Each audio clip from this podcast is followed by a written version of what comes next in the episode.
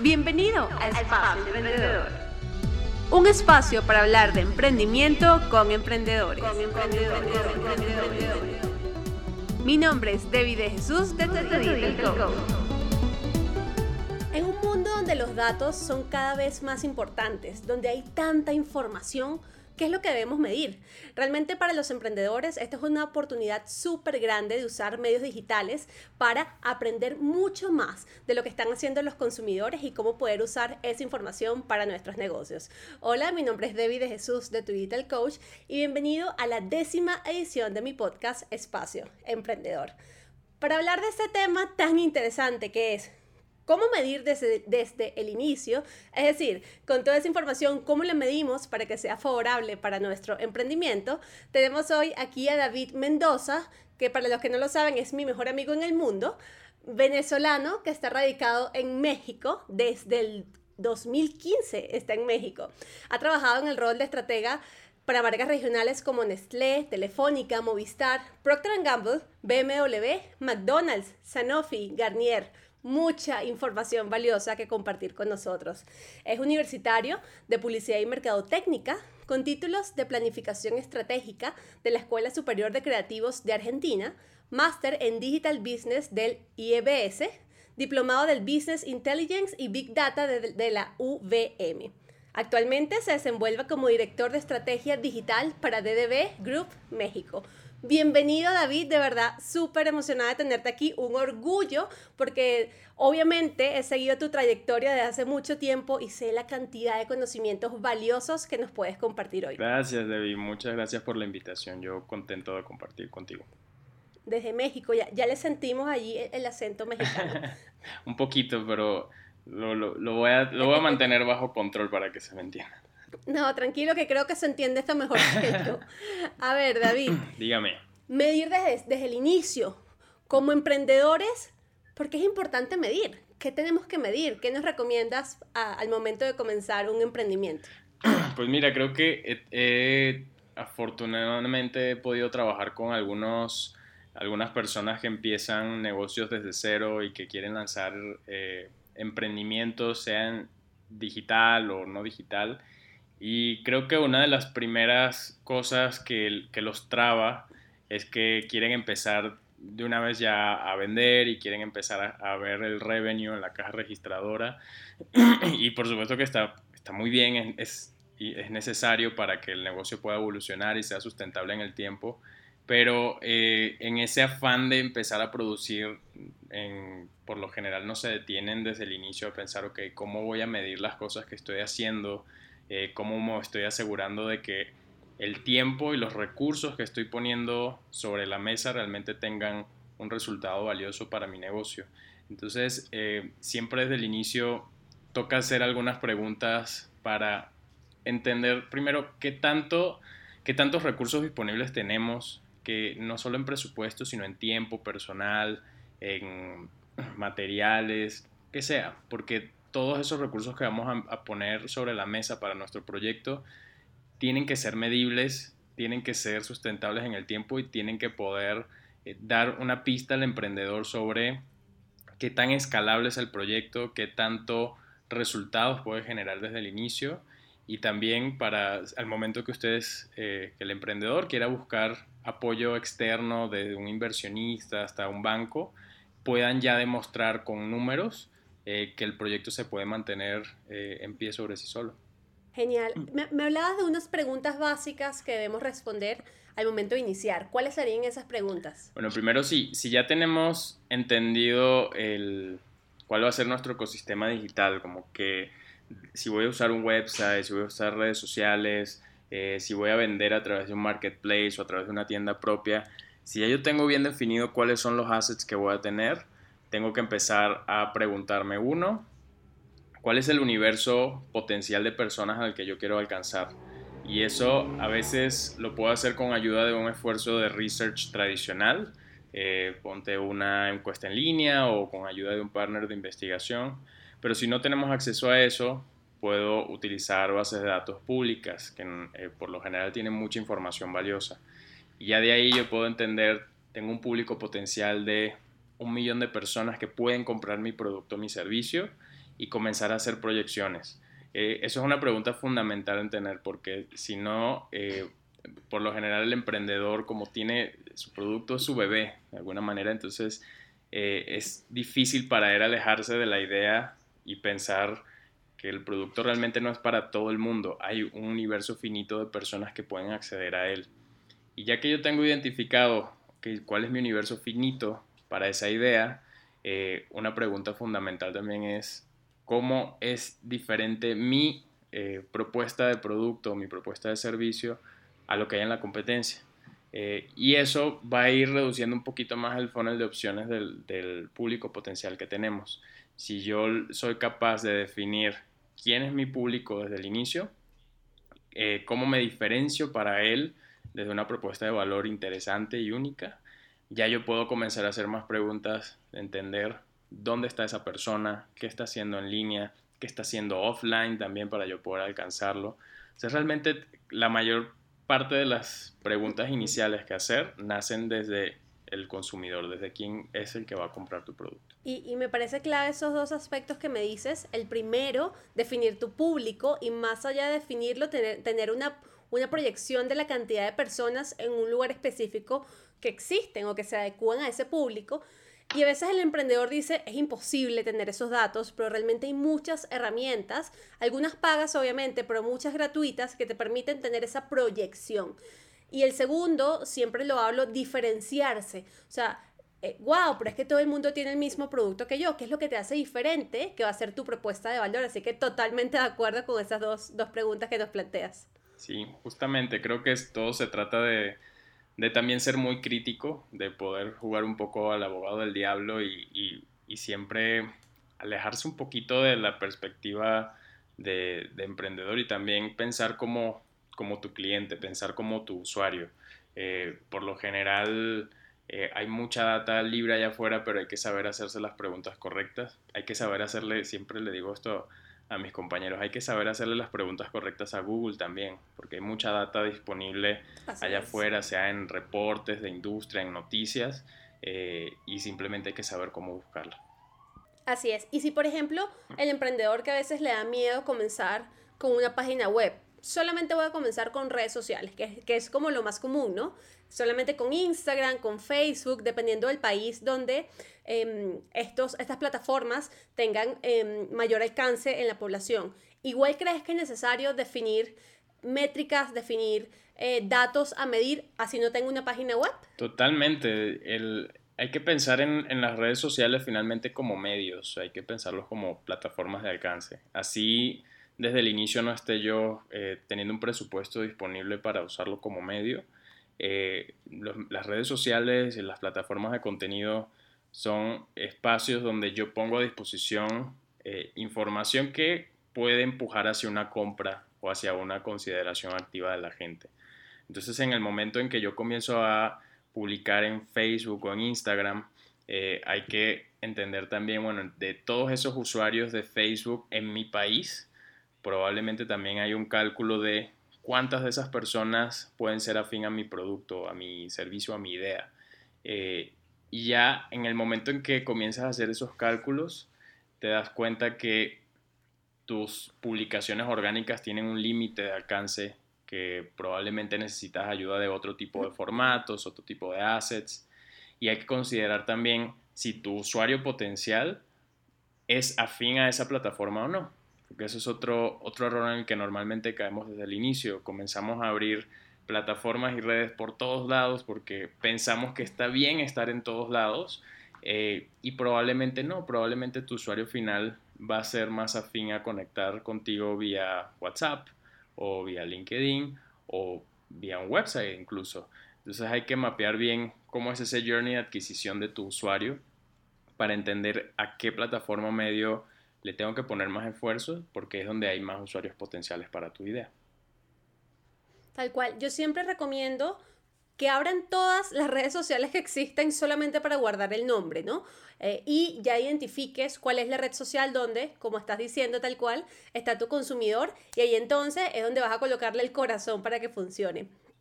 Y ahí te pregunto, David, a mí siempre me ha parecido base comenzar el emprendimiento con ese estudio que me estás diciendo. Voy a comenzar. ¿Cuál es mi público objetivo? ¿Qué proyecciones puedo hacer? Pero luego de eso, ¿cada cuánto tiempo me recomiendas que esté actualizando como que ese análisis de información y de base de datos? ¿Cada cuánto tiempo es lo recomendable realizarlo? Mira, va a depender mucho de qué tan acelerado se mueve la industria en la que estás tratando de emprender. Hay industrias como retail o alimentos, autoservicio, donde realmente el consumidor mueve su percepción de las marcas de una manera muy rápida y hay mucho switching, cambio de marca sin casi nada de lealtad. En esos casos hay que tener un monitoreo muy constante porque cada mínima acción puede tener un impacto en el negocio o en cómo te percibe el consumidor como marca. Y hay categorías donde el usuario realmente se mantiene muy estable en términos de percepción de marca o en términos de qué otros productos prueba o interactúa. Entonces, va a depender mucho de cómo es ese ciclo de compra o ese ciclo de acompañamiento con el usuario. Yo les diría que si tienen acceso a research tradicional, a tener un research cuantitativo desde el inicio, ese primer kickoff les va a dar pistas, les va a decir cuál es la frecuencia de compra, cuál es la frecuencia de consideración, qué tanto cambia una marca de otra en esa industria. Eso les va a comenzar a dar pistas de cada cuánto necesito estar monitoreando esto. Y si no lo pueden hacer desde un esfuerzo de research tradicional cuantitativo que requiere una inversión, hay otras alternativas que nos pueden mantener un monitoreo activo. Por ejemplo, el social listening, donde podemos ir monitoreando qué menciona un usuario al hablar de una categoría o una marca en específico, y hay muchas herramientas gratuitas a disposición. Podemos correr encuestas en línea, que muchas veces lo podemos hacer desde plataformas gratuitas como SurveyMonkey o Google Forms, y las podemos hacer difundir entre nuestros propios contactos, amigos o nuestra base de datos, lo cual es muy útil. Si tenemos un CRM armado desde el inicio, podemos enviar encuestas de satisfacción, podemos enviar encuestas abiertas simplemente para entender cómo el usuario va evolucionando con nuestra categoría. Entonces, mira, yo me gusta a veces plantearle a los negocios, a las marcas, como dos espacios de medición. Un espacio de medición más duro donde salen los que llamamos en marketing hard KPIs, que tienen más que ver con cuántas ventas, cuántos registros o cuántos prospectos estás metiendo a tu negocio. Y otro espacio que son KPIs más soft, de hecho le llamamos soft KPIs, que tienen que ver con tu alcance, con cuántas interacciones tiene tu contenido, reproducciones, hasta sign-ups en un sitio, que finalmente a largo plazo tienen una incidencia también en tu negocio. Y es una manera menos intimidante de ver la recopilación de data, porque ya sabes desde el inicio que todo lo que mides finalmente puede tener una incidencia en el negocio. Así es, y por lo que estoy escuchando, no solamente tener información de mi marca, de mi emprendimiento, sino que es súper importante entender tu área, ¿no? O sea, el benchmark de lo que está ocurriendo en la categoría donde te desenvuelves y aún así la competencia que están haciendo, es importante tener también esa información. Totalmente, y afortunadamente para las plataformas sociales se han dado cuenta de esto, y una de las herramientas que te ofrecen también es que puedas monitorear desde fanpages de la competencia hasta términos clave que se están produciendo.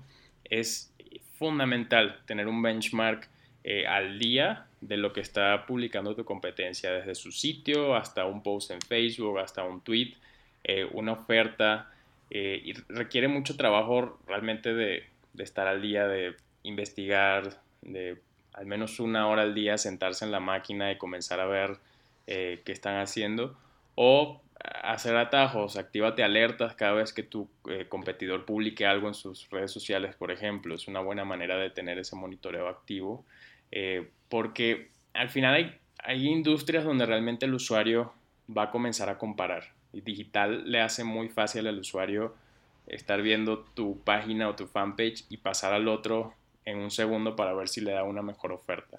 Entonces tú tienes también que mantenerte a la delantera para asegurarte que lo que tú estás ofreciendo no lo esté haciendo alguien más y que tú lo puedas hacer mejor. Tal cual. Yo sé que es un trabajón, como lo podríamos explicar, pero yo me imagino, por ejemplo, un Excel o un Drive, un documento, donde yo tal vez coloco semanalmente o mensual esos insights interesantes, tanto de mi marca, la categoría y las competencias fundamentales que pueda identificar. Es un trabajón, como tú dices, 1 hora diaria estar viendo, buscando información. Pero al final, ¿qué beneficio nos da? ¿Por qué los emprendedores deberían dedicar esa hora diaria a realizar todo este tema de research y de estas métricas claves para los negocios? Mira, te permite tener un cuestionamiento bien crítico de lo que tú estás haciendo versus los competidores. Creo que en ocasiones pensamos que el poner mi producto o servicio ya a la disposición de afuera va a generar resultados de manera mágica. Y tú puedes comenzar a ver cómo lo hace un competidor de manera orgánica, o puedes comenzar a ver si te aparecen anuncios de la competencia y te das cuenta que necesitas otro tipo de recursos. Eso es una ventaja principal, es tener un monitoreo de los recursos que te hacen falta para llegar a la atención de ese usuario que está siendo impactado por todos lados. Y lo otro es comenzar a ver en términos de comunicación. Qué tipo de códigos están usando ellos, qué tipo de call to actions, qué tipo de colores, o si mandan a la gente a un website, a una landing page, o que les escriban directamente. Hay muchos aprendizajes que puedes sacar de ahí para ir adaptando tu estrategia también, y tú puedes ir probando. No necesariamente lo que hace tu competidor te va a funcionar a ti, pero te permite diseñar A/B testings justo para pensar, bueno, a mí a lo mejor me funciona más cierto formato o cierta práctica que a él, y ahí encuentras un nicho del cual te adueñas desde el inicio y nace de este monitoreo que sí, como dices tú, puede ser tan sencillo como estar descargando testigos en un Google Drive o estar anotando el tipo de mensajes que están usando, monitorear desde el hashtag hasta cómo están acortando los URLs, hasta cómo se presentan ellos en su descripción de negocio.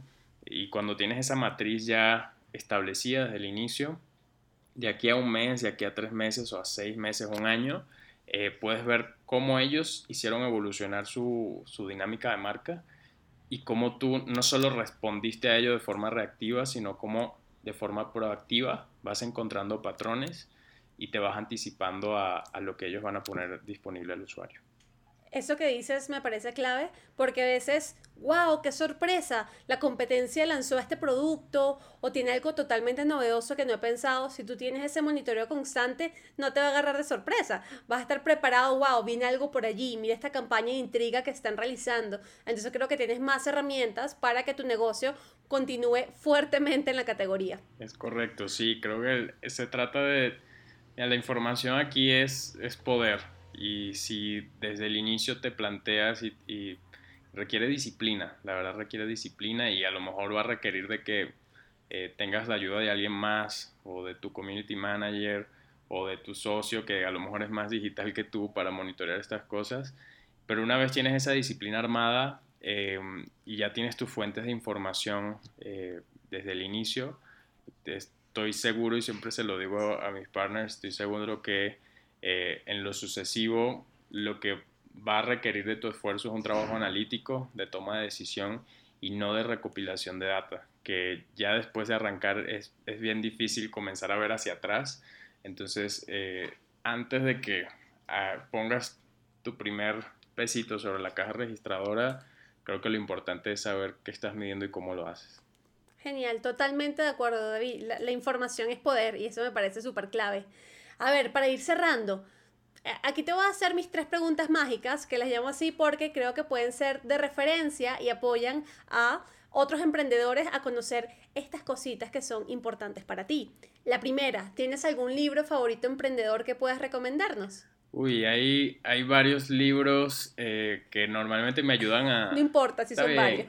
Mira, hay varios libros que me ayudan a mí a diseñar procesos de trabajo.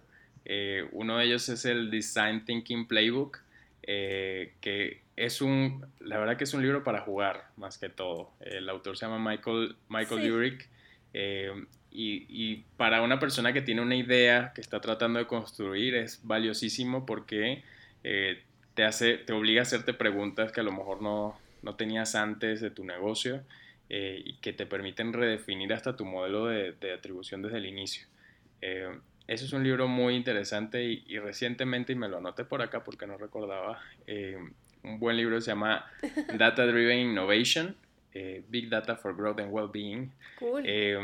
Me encanta porque aparte los que somos ñoños de la data, como yo, normalmente no se crean, también es, a veces satura, a veces es un poco intimidante pensar en cómo convergen todas estas fuentes de información y cómo las analizo. Entonces esto te permite hacerte preguntas clave de qué data, qué pedazo de data realmente es útil y qué realmente no me hace falta ahorita tener. Entonces es un muy buen libro, recomendado. Listo, genial. Fíjate que los dos siempre lo tenía en la mira, más el primero que lo vi hace unos años, me lo recomendaron, así que lo tengo en la lista para comprármelo y leerlo. Es una belleza. A ver, segunda pregunta. ¿Podcast o perfil recomendado de Instagram que hable de emprendimiento, de superación personal? ¿Cuál nos puedes recomendar? Tengo una muy buena recomendación que de hecho descubrí en Twitter y luego lo fui encontrando en LinkedIn y en Instagram, que es un estratega que se llama Mark Pollard. Mark Pollard es un estratega que trabajó en muchas agencias y ahorita vive en Nueva York, que es como consultor, y como que es capaz de condensar pensamientos y matrices estratégicas en diagramas muy sencillos, en pequeños dibujitos que parece que hicieran un post-it, y como que estas pequeñas pistas de contenido a diario te sacan más preguntas. Entonces, totalmente recomendado, Mark Pollard. Listo, ya lo voy a colocar allí en el copy para que no se pierdan entonces esa recomendación. ¿Alguna rutina o acción que realices que te permita ser mejor emprendedor, mejor en tu trabajo, mejor como persona? Mira, una que me gusta mucho es tratar de siempre pararme bien temprano y tomarme, antes de sentarme en la computadora a responder correos o empezar a trabajar, es ver noticias. Me tomo un café, veo noticias, veo Google Trends, veo Twitter, y eso como que me permite primero sí ver los indicadores de las industrias con las que trabajo, pero también mantener un nivel de conversación óptimo en temas de negocios, en temas de lo que está pasando en la economía. Y creo que uno, sobre todo como asesor estratégico y consultor, ese tipo de conversaciones siempre genera mucha confianza en la persona que estás hablando. Y en el caso de un emprendedor, mantenerse al día con ese tipo de conversaciones de la industria le puede dar muchas más herramientas ante un posible inversionista o ante una proactividad para tu próxima idea de negocio. Tal cual. Son datos, bien lo decías, que son importantes conocer esas tendencias que al final puedes aplicar para tu propia marca y ser uno de los primeros en aplicarlas, pero para eso hay que conocerlas, así que totalmente de acuerdo con esa recomendación. David, para finalizar, ¿cómo quieres cerrar? ¿Qué recomendación final le puedes dar a los emprendedores que nos están escuchando? Bueno, les puedo decir que hemos estado trabajando mucho las últimas semanas en tratar de entender cómo va a ser la vida del consumidor de aquí en adelante, después de la contingencia. Y lo único que sabemos es que no sabemos mucho. Eso es un reto bien interesante porque como estrategas tratamos de mantenerlos lo mejor enterados y con la mayor cantidad de herramientas posible. Creo que ahorita más que nunca es, como decíamos, el poder de la data se vuelve más relevante. Entonces les diría que fuesen muy perseverantes, pero también muy críticos sobre las cosas que hacen. Déjense guiar por su instinto, déjense guiar por una buena idea que realmente sientan en el corazón, pero también háganse muchas preguntas, sean muy juiciosos sobre las decisiones que tomen y midan todo desde el inicio. Esa es mi recomendación. Genial, ¿cómo te podemos conseguir? ¿Dónde te seguimos? Me pueden conseguir rápidamente en LinkedIn como David Mendoza, DDB México, o síganme en Twitter como @_Mendoza con Z, y ahí fácilmente me ubican. Muchísimas gracias, de verdad, lo repito, un orgullo tenerte aquí y más por la trayectoria de tantas marcas como conocí al principio que has trabajado y tener esta guía de tu parte ha sido un privilegio, así que muchas gracias por acompañarme. Muchas gracias a ti por invitarme, para mí un orgullo. Listo, y para finalizar, les recuerdo la frase emprendedora de hoy, que ya nos las dijo David hace un momento, una frase de Bill Gates: la información es poder. Así que mi sugerencia y mi recomendación es que todos estos tips que nos dio David hoy vamos a ponerlos en práctica. Entre más información tengamos para nuestro negocio, mucho mejor, les aseguro, mucho mejor va a funcionar sus emprendimientos. Muchísimas gracias por escucharme. Mi nombre es Debbie de Jesús de Tu Digital Coach. Recuerda suscribirte en Spotify y Apple Podcasts, y nos escuchamos en una próxima edición de Espacio Emprendedor.